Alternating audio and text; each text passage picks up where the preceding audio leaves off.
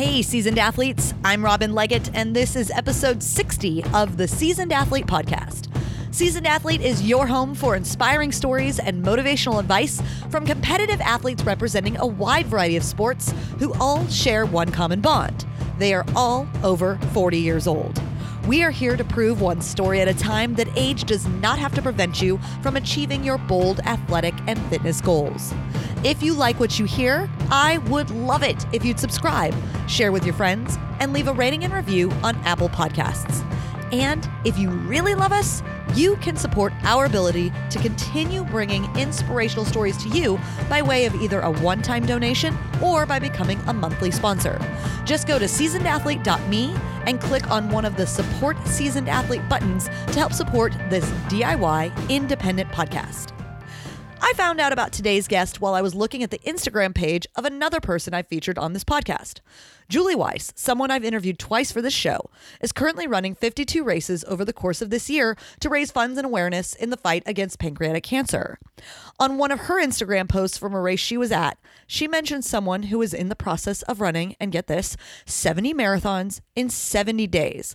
And I was like, well, obviously I have to talk to this person. So I sent him a message and he said he'd be happy to be on the show. I really loved this interview with today's guest because, by all accounts, he's a regular person who loves running and setting challenging goals for himself. He's a self proclaimed chaser of dreams. So let's find out how a school teacher ends up running 70 marathons in 70 days over his summer break and why he would do such a thing. Let's get to know today's guest, Kevin Hopp. Hi, Kevin. Hello. How's it going, Robin? I'm great. I'm so happy to be talking to you today. Are you ready to drop some seasoned athlete knowledge on our listeners? Yes, I am. Fantastic. You are Kevin Hopp. You're a husband, father of two, a teacher, and a self described chaser of dreams. For example, this summer, you have challenged yourself to run 70 marathons in 70 days, and you're currently in the midst of doing just that. We're about to get into why you would do such a thing, how you manage all these daily miles, and what happens next after you complete this challenge. Is there anything vital personally, professionally, or from your athletic life that you'd like to take a quick moment to fill in?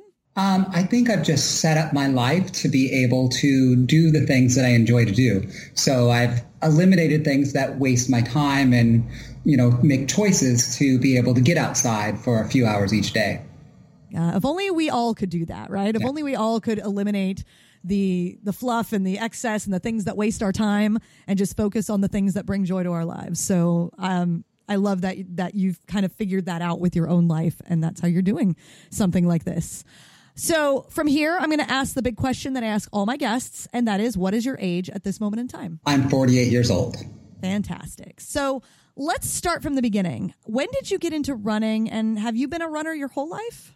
So there's a big break in my running life. I ran um, high school cross country um, to escape from doing water polo because I was actually a uh, age group swimmer from about five to all the way through high school till 18. And so to not do water polo as being a swimmer, cross country season was at the same time. And so I chose to run during um, high school. I was an okay runner in high school. I wasn't um, a top runner at school, but um, I'm in California, Southern California, and LA area actually was where I was at. Cross country running is a huge sport. So from there, after graduating high school, took a break from all athletics. Um, pretty much my entire college career life. Um, my second child actually in 2012 fell asleep on the couch. Uh, it was Christmas break. Um, she was probably five years old, maybe weighed 20 pounds, and I picked her up to take her upstairs to her bed to put her to sleep. And by the time I got to her bedroom, I was out of breath. And I said to myself, there's definitely something wrong with me. I need to get healthy again. And I woke up the next morning and I thought I was going to run three miles because that's what you do in cross country at high school you just run three miles. Oh, I thought that's what I was doing. And of course, I thought I would do an eight minute mile pace because, you know, that's what you did in high school. Um, 42 years old and, you know, 15 years later, you're not doing what you did in high school. So I ran basically like three houses down the street, got three homes down and came back, you know, out of breath And the next morning got up and did four houses or five houses. And that's how I got started. So in 2012 is how I got started and to where I am now.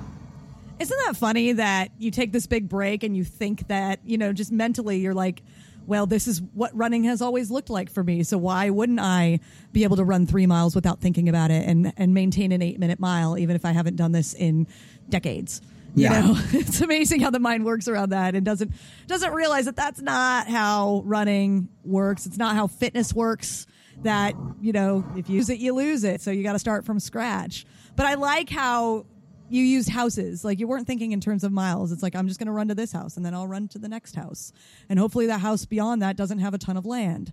uh, you know, so um, so how did you get into get from there to racing? Because now you're, you know, I mean, obviously we're we're about to talk about 70 marathons in 70 days, but we're not there yet. We're into, you know, different kinds of races that led you up to marathons and even ultra marathons, which you do. So how did you go from point A, which was running three houses down the block, to marathons and ultra marathons?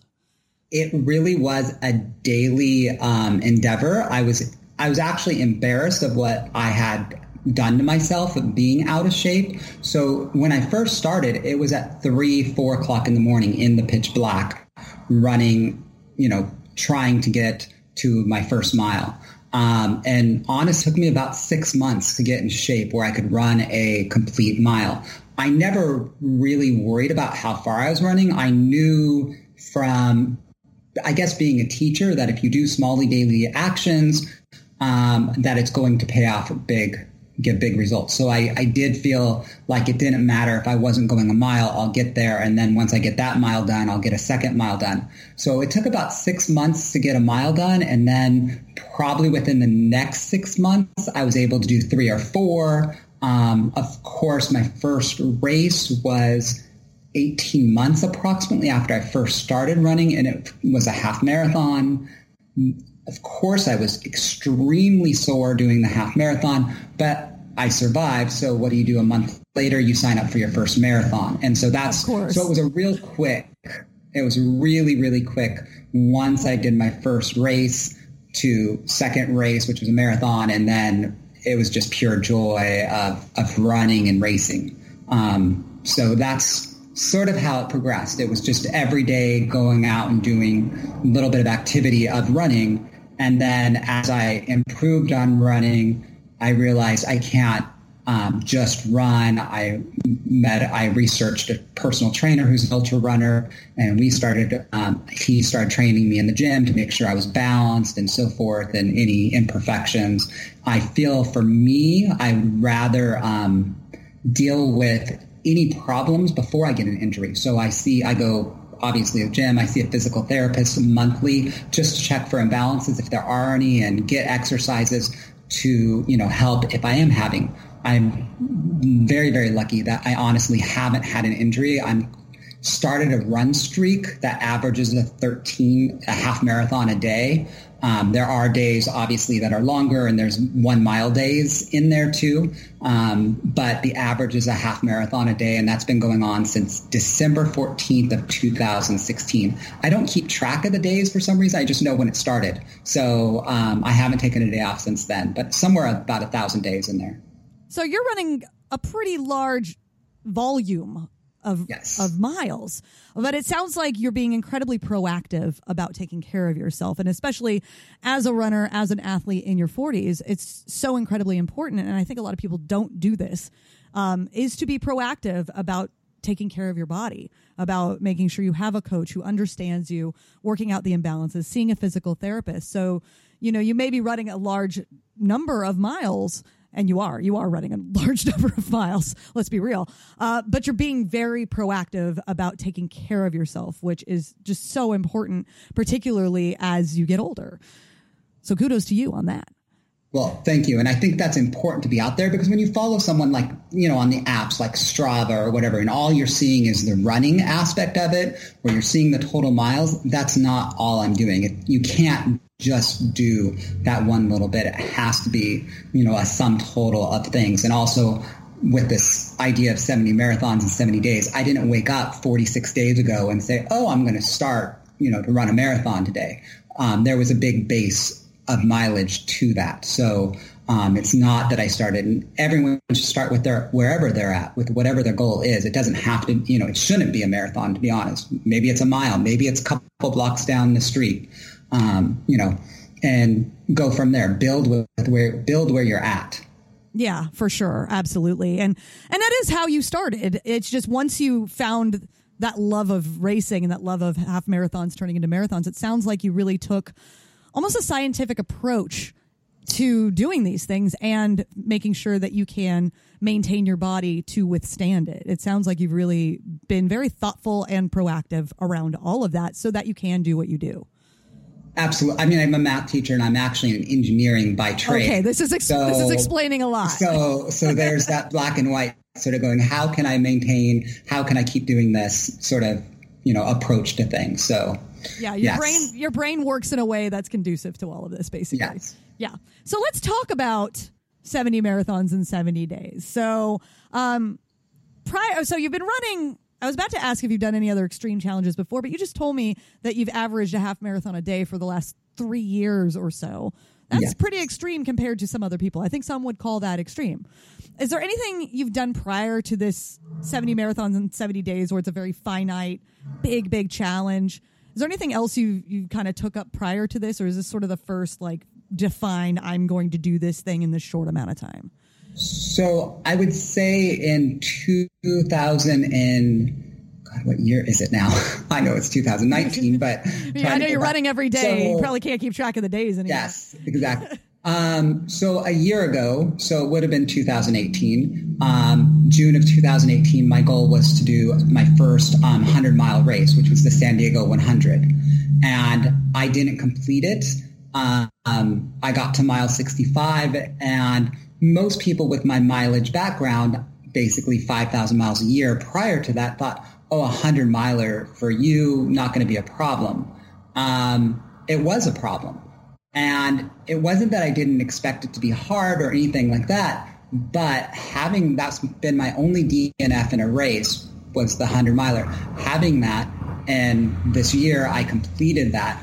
I walked into my classroom, I put the race shirt on my wall with the DNF, and the goal of finishing that race. And every day I walked into my classroom and pictured myself finishing that race, which was end up perfect because the race was June 8th, I think, this year. And I got out June 15th. So it was one week before school got out. And it ended up being perfect because I walked in every day imagining me finishing that race. Also, you know, imagining going, okay, I'm not re- reliving that disappointment again. I'm getting that fin- to that finish line. So that what I would say was the really sort of start or pursuit of of this sort of longer term goal because I felt like that 100 miler became what instead of it being a 24 hour race, it became a 365 day goal.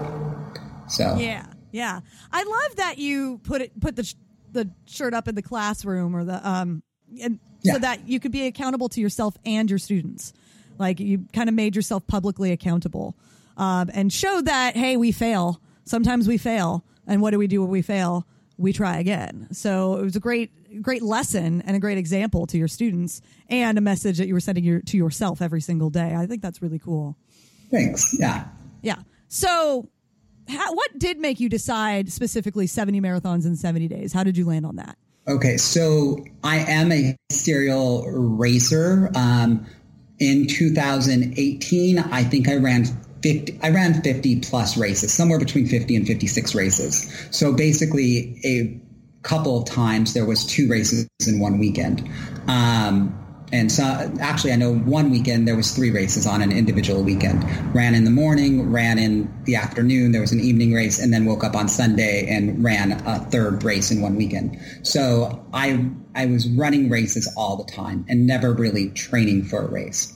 Um, that was 2018. This year in 2019, before Boston Marathon, which Boston Marathon was the 16th weekend of this year, I had ran 18 races just starting out. I was burnt out. And these aren't races of like a 5K or a mile. We're talking 100K, 50, couple 50 milers, couple marathons. And yes, I have some 5Ks. It's not, I, I race everything. But so it's, but it's it became overwhelming when I got to Boston, and I had an awesome Boston marathon, uh, Boston PR. But it just, I came back from Boston feeling burnt out from racing, and I thought, what's going to bring me joy back? And I came up with sort of thinking, talking to my coach, um, and so forth.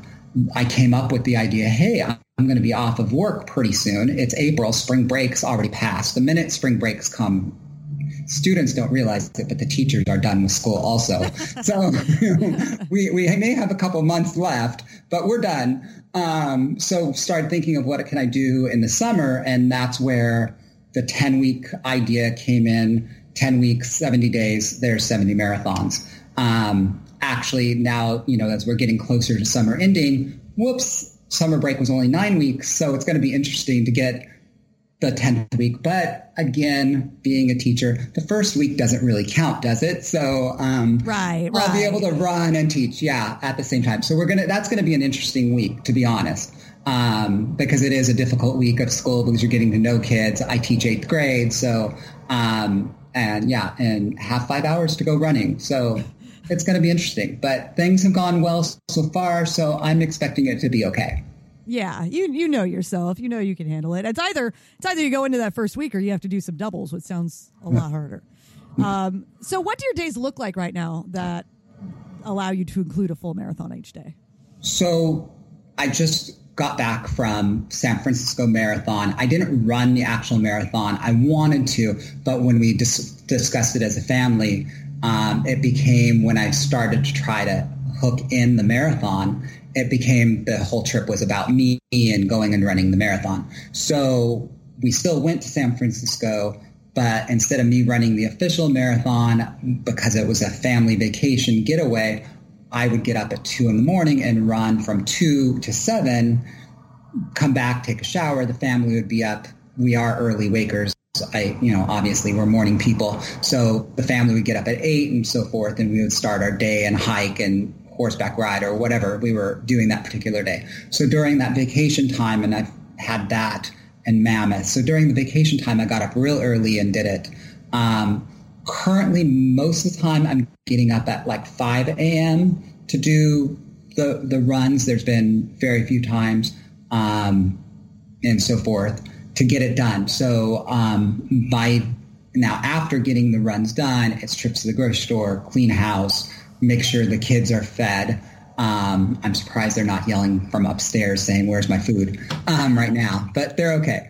Um, so it, it's it's interesting. I was listening to a podcast about um, a younger person running across America um, last year. I think she did it last year. And she was talking about how she finished her 50 miles a day and then her mom rubbed her feet and, you know, she was taken care of basically. And I'm just going, wow, wouldn't that be nice? I go run 26 miles. I realize that's not running across America. I'm not trying to take anything away from what she, an incredible accomplishment, you know, this person had done. But I was like, oh, I wish I, I still have to take care of two kids and Yeah, no one's rubbing your feet. no one's rubbing my feet. Exactly. Um, I mean, I am very fortunate. I am married and my wife's an incredible support. I couldn't do what I'm doing without the support of my wife and family. yeah, but at the same time, you've got to handle the business around your house. Yeah. You know, the the days don't stop because No. you're taking this on. Um, so yeah, and then vacations. What was really interesting about that is your family's very active. So you're running, you know, five hours in the middle of the night, and then it's like, let's go for a hike. Let's go to Mammoth. And Yeah. so it's just no rest for you whatsoever. Um, yeah, honest, I am lucky that I will say the hardest thing that I've done is run a marathon and then ride, go horseback riding for four hours Oh, up man. a mountain. It wasn't flat. It was up a mountain and down a mountain in Mammoth, and it was a blast. But oh, it was it was not easy. that's So hard, that's got to be hard on the body. I sure. don't recommend that if you run a marathon horseback riding. That's not a recommendation, but So it that's, was. That's not a recovery. That's, That's not a recovery It's not an active recovery activity, is what you're telling me. yeah, it is stretching though, but not probably the right type of stretching. Right, Um, for sure. when you're in just basically one position and then bouncing around, going up and down a mountain, it's probably not super soothing. No. No. Okay. So, and, and maybe that maybe we just answered my question, but what would you consider to be the hardest part of working on this goal? Um, being able to fit the family time in and making sure that I'm taking care of that side. Um, sort of felt guilty when we came back from San Francisco. Um, family things came up, and I just said, I'm going to bed. And I woke up the next morning, and all the clothes and stuff were sorted, suitcases were put away. And I mean, we got home late. It was like 10 p.m., which that's just walking through the door. So by the time I probably went to bed at 11, and, and obviously, if you're getting up at two o'clock in the morning to go run that whole time, um, 11 to 2 is pretty you know, not enough time. But I got up and everything was put away. And I saw you feel a little bit of guilt there, but at the same time, I know my wife wouldn't have done it if she was overtired also. It wouldn't matter. But you feel a little guilt when you didn't, you know, support that activity. But so I, you know, there is some of that, but I, so that's sort of the mo- most difficult part is when you realize that what you're doing for yourself, and yeah, it's family because I know she gets joy out of my joy, um, and the family benefits, you know, that whole symbiotic, symbiotic relationship when one person's happy, the other people are happy, you know, happy. Um, so, you know, that's where you feel a little bit guilty when you don't feel like you're pulling your weight. So yeah. that's, I think, the hardest part. Yeah. And they, and they know that it's short term, like for something like this, where there is an end date in sight and it just requires a little extra patience on everybody's part. Um, until this, until these nine, ten weeks are over. Um, and then life resumes a little bit of normalcy, and I'm sure you step it up whenever you can to make sure that you know if your wife has a goal or just to take care yeah. of her. Well, we've been married 24 years, so something's going right. Yeah, no, you've got it. And and you know when you're together that long too, it's it's easy to to to support these things. It's like you know what makes your partner happy. And so it becomes easier to support these things because you know them so well. So, you know, like it is said. all about communication. Yeah, just being clear on the communication. I we can talk about what's next, but of course, um, uh, today there was. Uh, so I'll go ahead and start if you want. What my next goal is actually basically a year away from now, which is um, July 9th of 2020, and it's a 500k called the Vol State in Tennessee. So I sort of I mean, it was on my radar, discussed it with my wife jokingly. You know, that's how I sort of introduced things. So she probably sort of knew. Um, and then I called her two hours before registration opened and I said, um, I just want to know if I can do this. And she, you know, typical, she goes, Well, I think you're going to do it. So why are you asking? I go, Because I want to make sure the communication is clear. And she was like, okay, yeah, you know, sounds good to me. It's better than 70 days of marathons. 10 days getting across the state of Tennessee sounds simple. So she was sort of happy with the, you know, you know, goal. So right. Well, yeah. that's the upside of doing something like this is it actually opens the doors for things that might seem less intense yeah. for for your partner that are still plenty intense for you. Yeah. But it kind of opens the door. It's like at least it's not 70 marathons in 70 days. And at least if I'm doing that next summer, then I'm not doing this next summer. so or maybe you are. I don't yeah, know. Exactly. so what has been the high point of this so far? I think realizing that it's not the physical limitation. I I honestly before starting this um, was scared that I would, have, you know, physically not be able to do 70 marathons in 70 days. I haven't really attempted anything like this before. So I thought it was going to be the physical. Um, physically, at least up to 46 marathons, hasn't been the issue. It's all been mental, um, especially when I first started. I run a marathon PR at a 305, which is also a little bit ridiculous because it was one week after a 100 mile race that I did my fastest 100 mile. And a week later, I run my fastest marathon. Um, and so, so, you know, there's those things that I typically, it seems crazy. But when I started running the 70 marathons, I knew I wasn't doing race pace. That was out of the question. I was just going at whatever felt comfortable, not pushed. And so the first one took four and a half hours and they've been from four and a half hours. The longest was six hours and 15 minutes. I sort of bonked, um, got out of my routine because of personal um, issues. and got out of my routine for a couple of days and I bonked when I was out running. And that took me longer. I knew exactly what was going on and took care of the problem, but it took me, um, you know, longer to get through, um, the marathon that particular day. But when I first started in four and a half hours and your mind's going, well, you can finish in three hours. Um, you should stop running. You don't need to do this. The, you know, mind's pretty powerful thing or those negative thoughts are pretty powerful. Um, and that sort of was the surprising limiting factor was training my mind to um, go around and let me complete them. And that happened probably for about the first 10 marathons, the negative thoughts of, you know, hey, you're at mile 20, you would normally be done with a marathon, you could quit now. That went on for about the first 10 marathons. And then I sought out my local community and said, hey, who wants to come run five miles with me? Who wants to come run, you know, whatever you want? Um, and I did that for a good 10 marathons. Um, for for a while, and I'm still doing that because people are, oh, Kevin's going to be out for five hours along the coast or wherever. Um, I'll just go outside and see where Kevin's at, type of thing, and text him. And so we've had some meetups, you know, like last minute meetups. So that has helped out, but it's more the mental than the physical that is was surprising to me. Yeah, I bet. Um, I'm sure you had no idea kind of how it would affect you as you got started because it's just such a new thing that you were doing. So um, it's interesting to see that it's not it's not the physical that slowed you down, and and the mind is powerful. It's like it, it it'll tell you stories that that it thinks you want to hear. Yes. And so you've gotta either you're either gonna listen to it or you're gonna shut it down or figure out how to shut it down. I do like that you were you're solution oriented. That's something I'm getting from from everything. You're solution oriented, and you said, okay, uh, perhaps I need to pe- some people to run with. So I'm going to reach out to my community and get some people to run with me and help keep me motivated through this. Um, and it's becoming more of a communal community event, which I think is really cool um, as you continue to do this. So I want to talk about kind of the entirety of your racing career, your your current racing career. Um, can you take us back to your worst race or worst competitive moment? Was it that that hundred mile race? That you DNF'd? Would would you call that the worst moment, or is there another one that comes to mind? I I don't know if I would.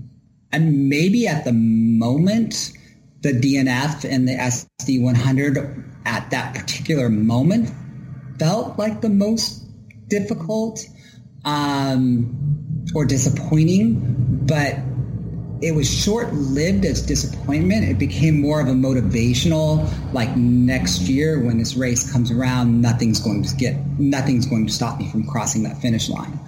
Um, and I think that's the way I handle any of them. I, I guess my most disappointing one was actually LA Marathon 2016. I went up and I obviously watched the Olympic trials you know, is an incredible experience. The Olympic trials that particular year was on Saturday. It was hot um, in downtown Los Angeles, and then the LA Marathon was on Sunday.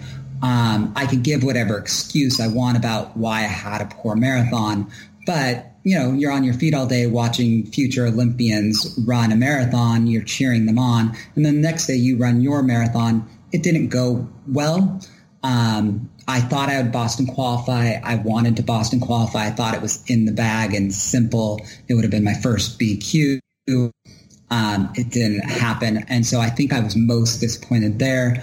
But it led to, I quickly, um, that particular year, the LA Marathon was in February to give enough time for the 2016 Olympics, you know, in the summer. So enough recovery time for those who qualified. And so I quickly said, okay, that was such a disappointing marathon. What marathon can I do as quickly as possible? Because I find that when I do a bad race, if I re- do another race, replaces it with positive memories. So I looked up a, just said, what's the next marathon locally? And I found this Habitat for Humanity marathon around a lake in Hemet and um, I just absolutely love that marathon. Actually, it's really, really small um, race. And I actually ended up winning that marathon. I can say I'm a marathon winner. Um, yeah, it's unbelievable. And so, so when you say, oh, you had a negative experience or whatever, well, it leads to an awesome experience. So um, I guess if I was going to say that LA Marathon in 2016, which then turned into an awesome experience a month later in March, running um, the Diamond Valley Lake Marathon is what it's called in Hemet. It was incredible. A little trail marathon around the lake, beautiful. Um, it's been rainy years, and you just see waterfalls calling, falling down into the dam area where they store water. It's really cool. What I love about what you with the story you told, because usually my next question I ask is, "What's the most important thing you learned from your experience?" And I think you already told me, and that is figure out how to replace a negative experience with a positive experience. And I haven't had anybody really express it that way to me before. You know, we all have disappointments, we all have bad races.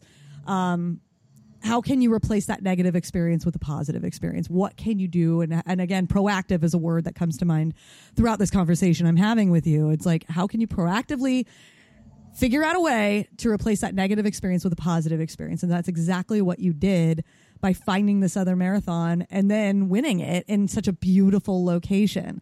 So, just big takeaway from me and hopefully others listening is when you have those negative moments, when you have those bad races, those bad experiences, how can you replace that with a positive? Absolutely. I'm going to share something that's a little bit embarrassing.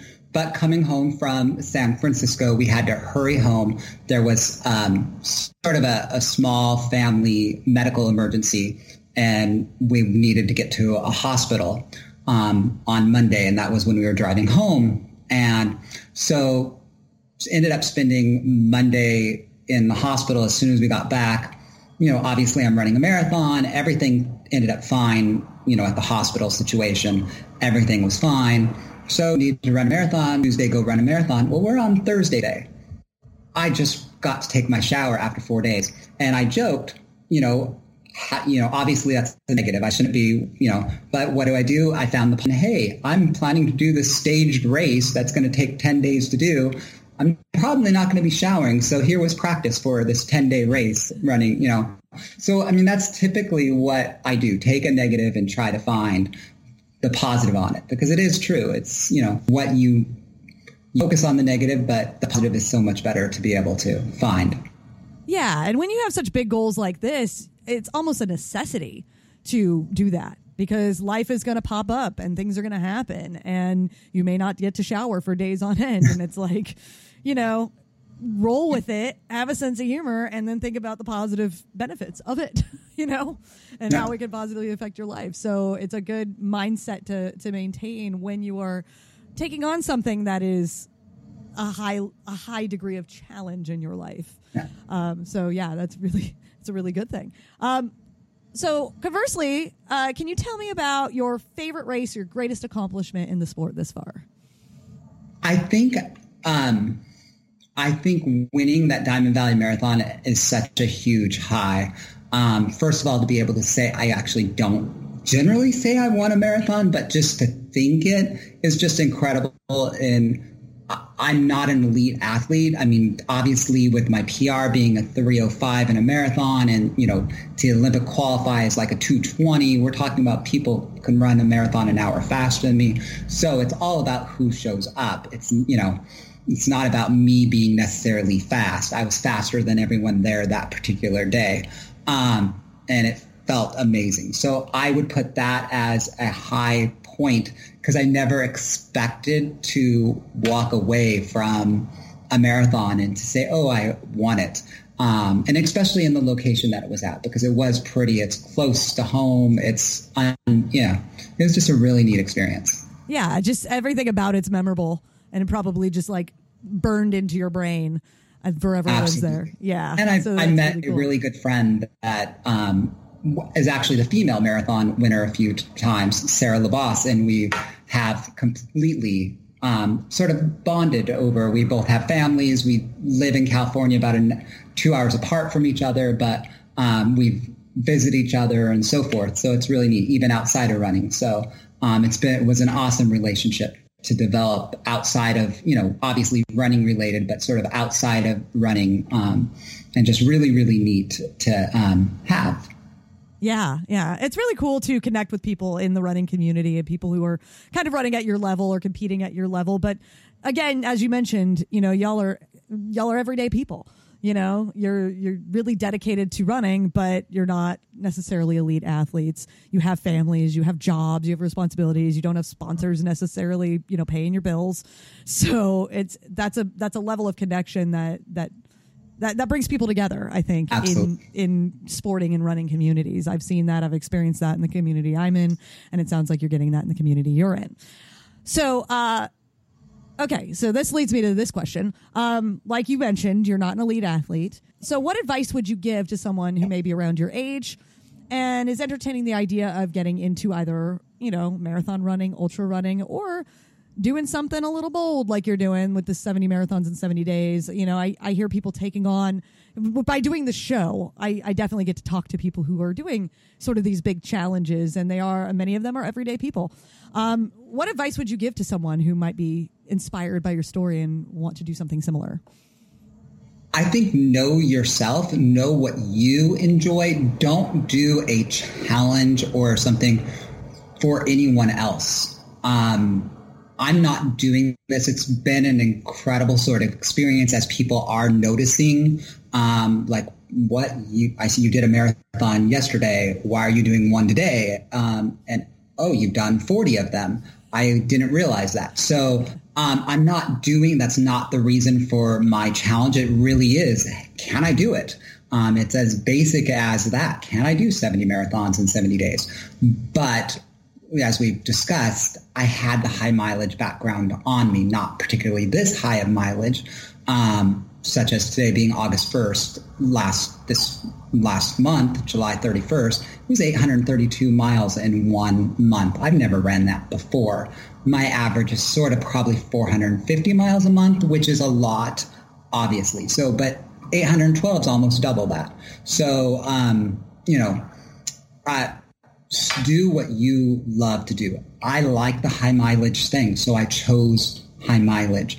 If I want, if it was a 5K a day, it would be a 5K a day. Um, it doesn't have to be, you know, um, and I will say a day, like you start out with um, the Marathon Princess of doing 52 marathons in 52 weeks. Um, that makes probably a lot more sense than trying to do them in every day. Um, that motivation and that mental aspect to get up daily to do something was difficult. I will say around marathon 30, that all changed. It was like, okay, it's a habit. Brush your teeth, go out the door. Um, so it's become a habit now. It's going to be interesting, I think, at day 70, quitting the habit. I think that's going to be difficult. I'm not sure because I'm not there.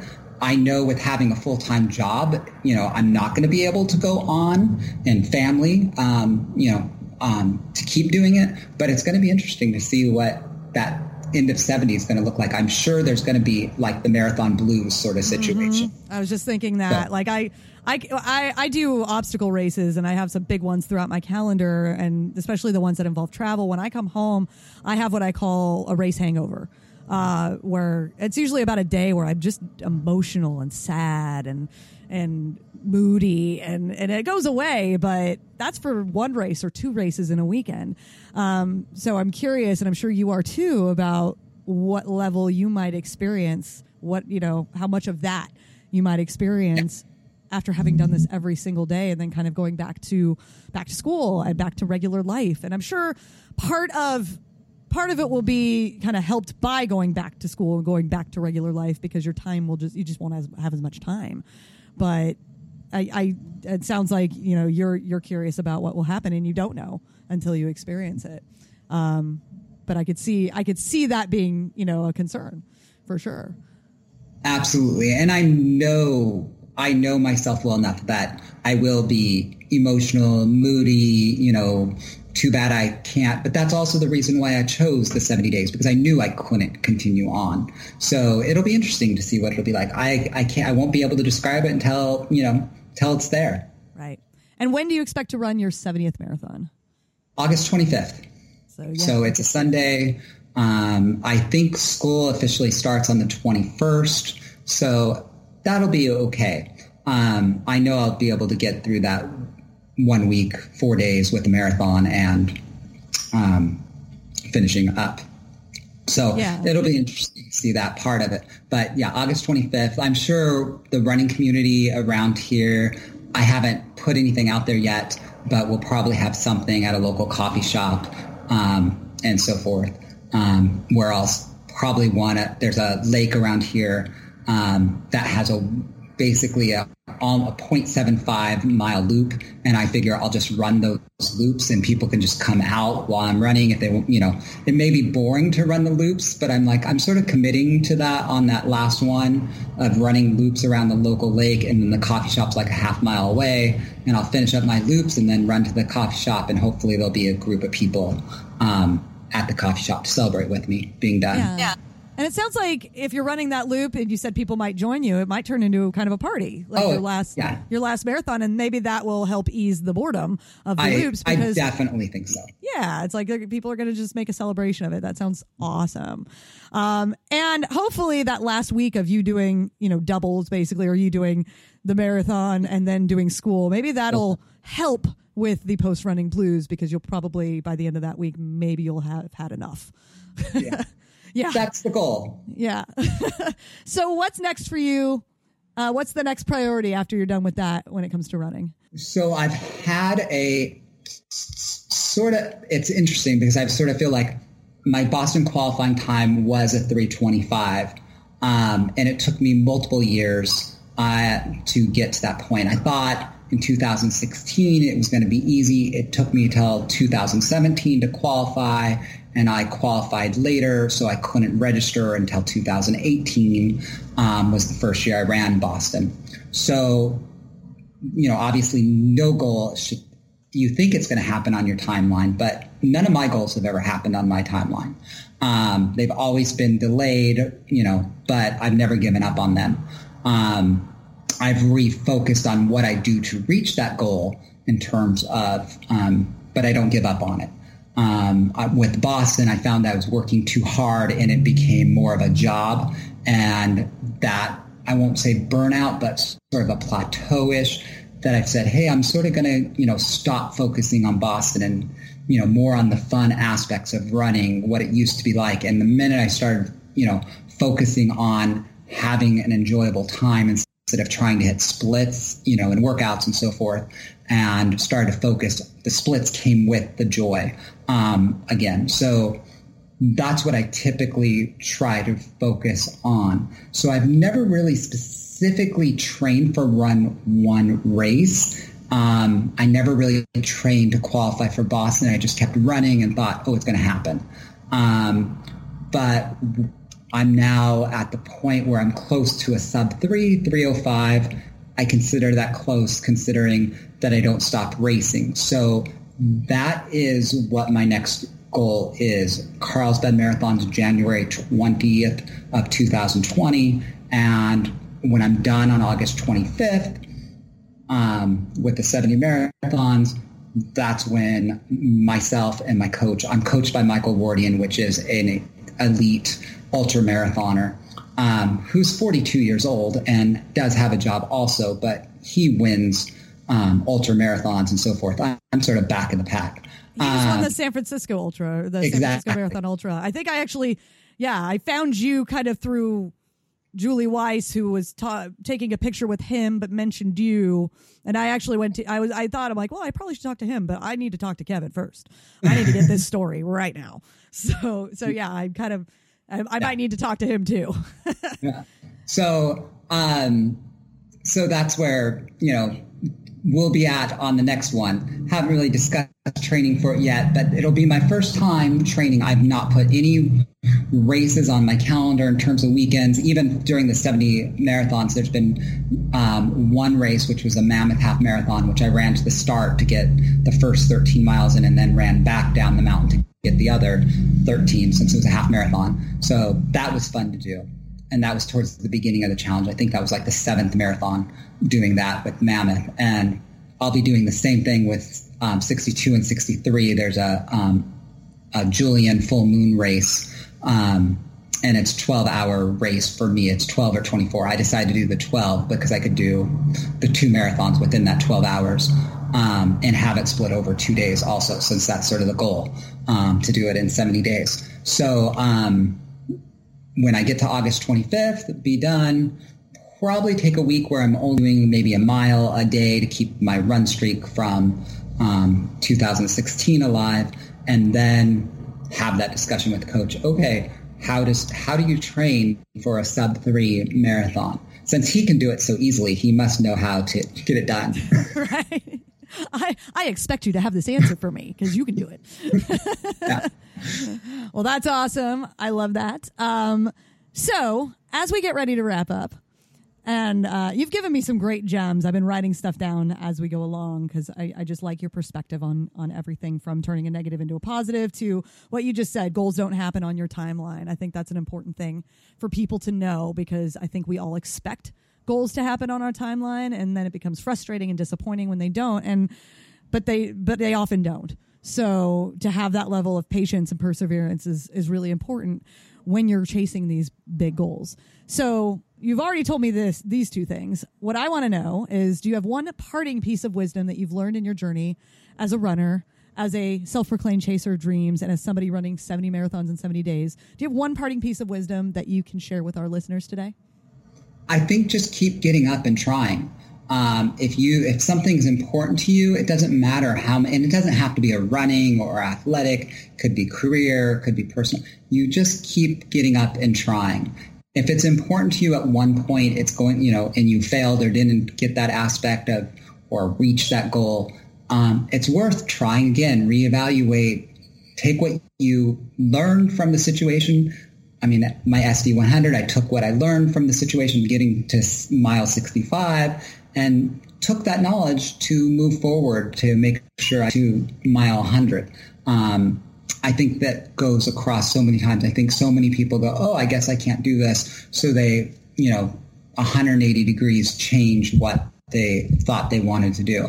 There was a reason why you wanted to do something in the first place. It's worth to, you know, reevaluate and get back up and, and go for it. I love that. Keep getting up and trying, folks. Um, yeah. yeah, it's so simple and so important because so many of us give up. So many of yeah. us give up or get frustrated. Yeah. And doing what you're doing definitely it takes a high degree of patience and persistence and getting up and trying like literally every single day really really early you keep getting up and trying so i think that's fantastic advice for our listeners um, and like you said for running for fitness for life no matter what keep getting up and trying. So kevin thank you so much for being on the Seasoned Athlete podcast. Um, as I mentioned, I learned about you through Seasoned Athlete alum Julie Weiss. She's been on the show twice. She mentioned you and what you're doing on social media, and I instantly knew I had to have you come on the show. I appreciate you responding so quickly, taking the time.